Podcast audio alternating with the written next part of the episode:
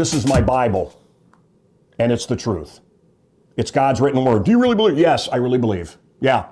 And uh, you believe a snake? Yeah. I don't know what it looked like, but I believe it was reptilian. It walked upright. Yeah, it was something that doesn't exist anymore.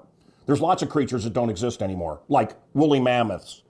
Uh, I grew up where they found the biggest woolly mammoth deposit in history. I don't see them around. My whole life, they've tried to destroy the Bible by paper cuts. Uh, well, that town didn't exist. And then they find a rock or a, a, coin or something. Oh, wow, it's really true. Everything in this is true. Something really weird about this Bible of mine. It's the most beautiful Bible put out by Vincent Price, sold at Sears in the 70s. It's absolutely gorgeous. If you want to get a great Bible, find this online. It's cheap. The Vincent Price Bible from Sears. And I'll tell you something else. Hang on, no, don't, don't, don't move it. Don't move it. Don't, you don't have to move the camera. Check this out. One of the best cookbooks of all time. Vincent Price's cookbook. Mm, oh, yes. Vincent Price, Dr. Phibes, the horror movies. People say to me, Mancow, how can you be a Christian? I had a woman yesterday uh, contact me via Instagram, and I love hearing from everybody. I, I love talking to folks. I love it. Uh, how can you be a Christian and have pretty woman? You got pretty. What do you? You remove that. I love this idea that fellow Christians think they can tell me what to do. And for uh, people that have heard judge not from the good book, boy, they like to judge. These good Christian folks. Where in the Bible does it say that pretty women are evil or bad? Why can't I look at a pretty woman, if it's not with lust, and go, she's beautiful? I have daughters, I have a wife, they're beautiful. Uh, you remove the women. I... And it's always ugly women that demand this.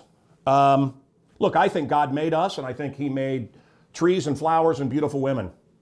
What was Mary Magdalene? Was she his wife? Some have argued that. Was she a prostitute? Some have argued that. I don't know, it doesn't matter. The other thing is, Mancow, you tell jokes. Oh. Don't you think Jesus had the ability to make people laugh? And do you know he never talked to one Christian? Do you think he had the ability with these massive crowds? And by the way, I've been all through the Holy Land, I've, I've stood at all these sites. Do you think he, he, he told jokes? Do you think he laughed? See, stupid people can't laugh. I didn't know that until about five years ago. People that don't laugh, that don't get the jokes, they're stupid. And they're usually angry. Angry and stupid. I don't get it. Ah, they're dummies. Jesus had a sense of humor. I believe it. I was sitting near Mel Gibson at Willow Creek when they showed the Passion of the Christ.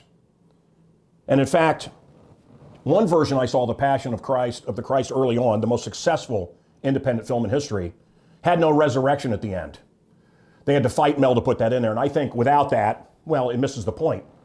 He came back, and he's coming back. And I hope you're ready, because I do believe we're, we're living in um, desperate times. Make sure your house is in order. But the first time I saw that movie, Jesus makes jokes. Jim Caviezel, brilliant as Jesus, and he makes jokes. And I went, wow, he's not just some dour hippie oh, walking through the woods. He was of us, he was born of a woman. And uh, my friend Kevin Matthews is all about Mary. I was brought up Catholic part of the time, but I guess I'm evangelical now. I focus on Jesus, I focus on the Trinity. You don't believe the Trinity? Yeah, I do. Father, Son, Holy Ghost. And I welcome the Holy Ghost into my house every day. I pray before I, I go to bed, and I pray when I get up in the morning. And you'll find your days change. I want to show you the most exciting thing in Christendom that I have ever, uh, well, I haven't, I don't, for, for a decade at least. This is the Joel Cube. It's 30 bucks on Amazon. I'm not going to play it because then I'd have to pay Joel, but uh, not that I care about that. But you push it, and it tells you something out of the Bible. Lasts about 10 seconds. When you're feeling low, you push this button. Cordless, you can take it everywhere. It's incredible. Feeling a little bit depressed? Push it. God loves you. And uh, yeah. So, yes, I'm a believer. And yes, I do believe we are living in precarious times. And I believe that we are, you know, look, the Bible says we're not fighting against flesh and blood. If you don't think we're fighting against evil, you're not paying attention. If you don't think evil is decloaking, you're not paying attention. Liberals are godless. And the ones that tell you, oh, I believe in God, nah, they believe in New Age mysticism, crystals, and tarot cards, and other BS. Christians that claim to be uh, Biden followers with his uh, ghoulish views on abortion and everything else. Late term abortion, I mean, it's murder.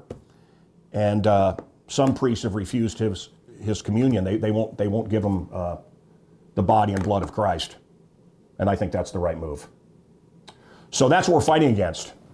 These people that want to fight with you, that have no facts, no sense of humor, no logic, uh, it's demonic.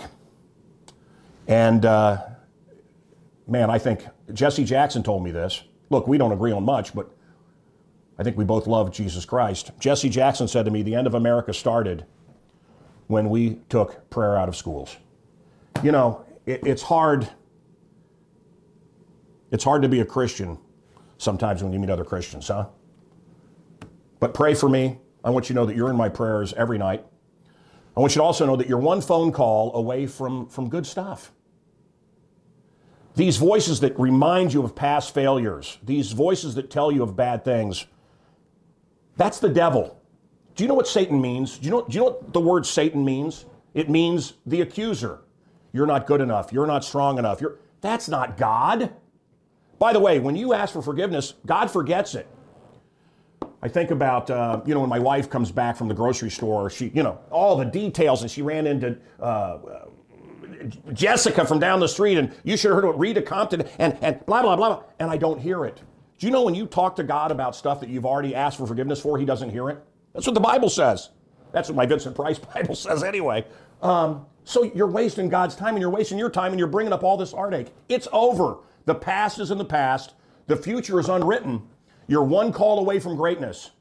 Expect it. Pray like you expect it you shouldn't, oh God, forgive me. Oh. No, you go boldly before the throne. That's what my Bible says, and it's what your Bible says. Go boldly before the throne. There you go. That's your blood covenant with our Savior. You're one call away from greatness. Don't let all these devils get you down. Uh, good wins and God wins. I've read the end of the book. God wins. Don't forget that. We win. And with that, I say, have a great day. God bless.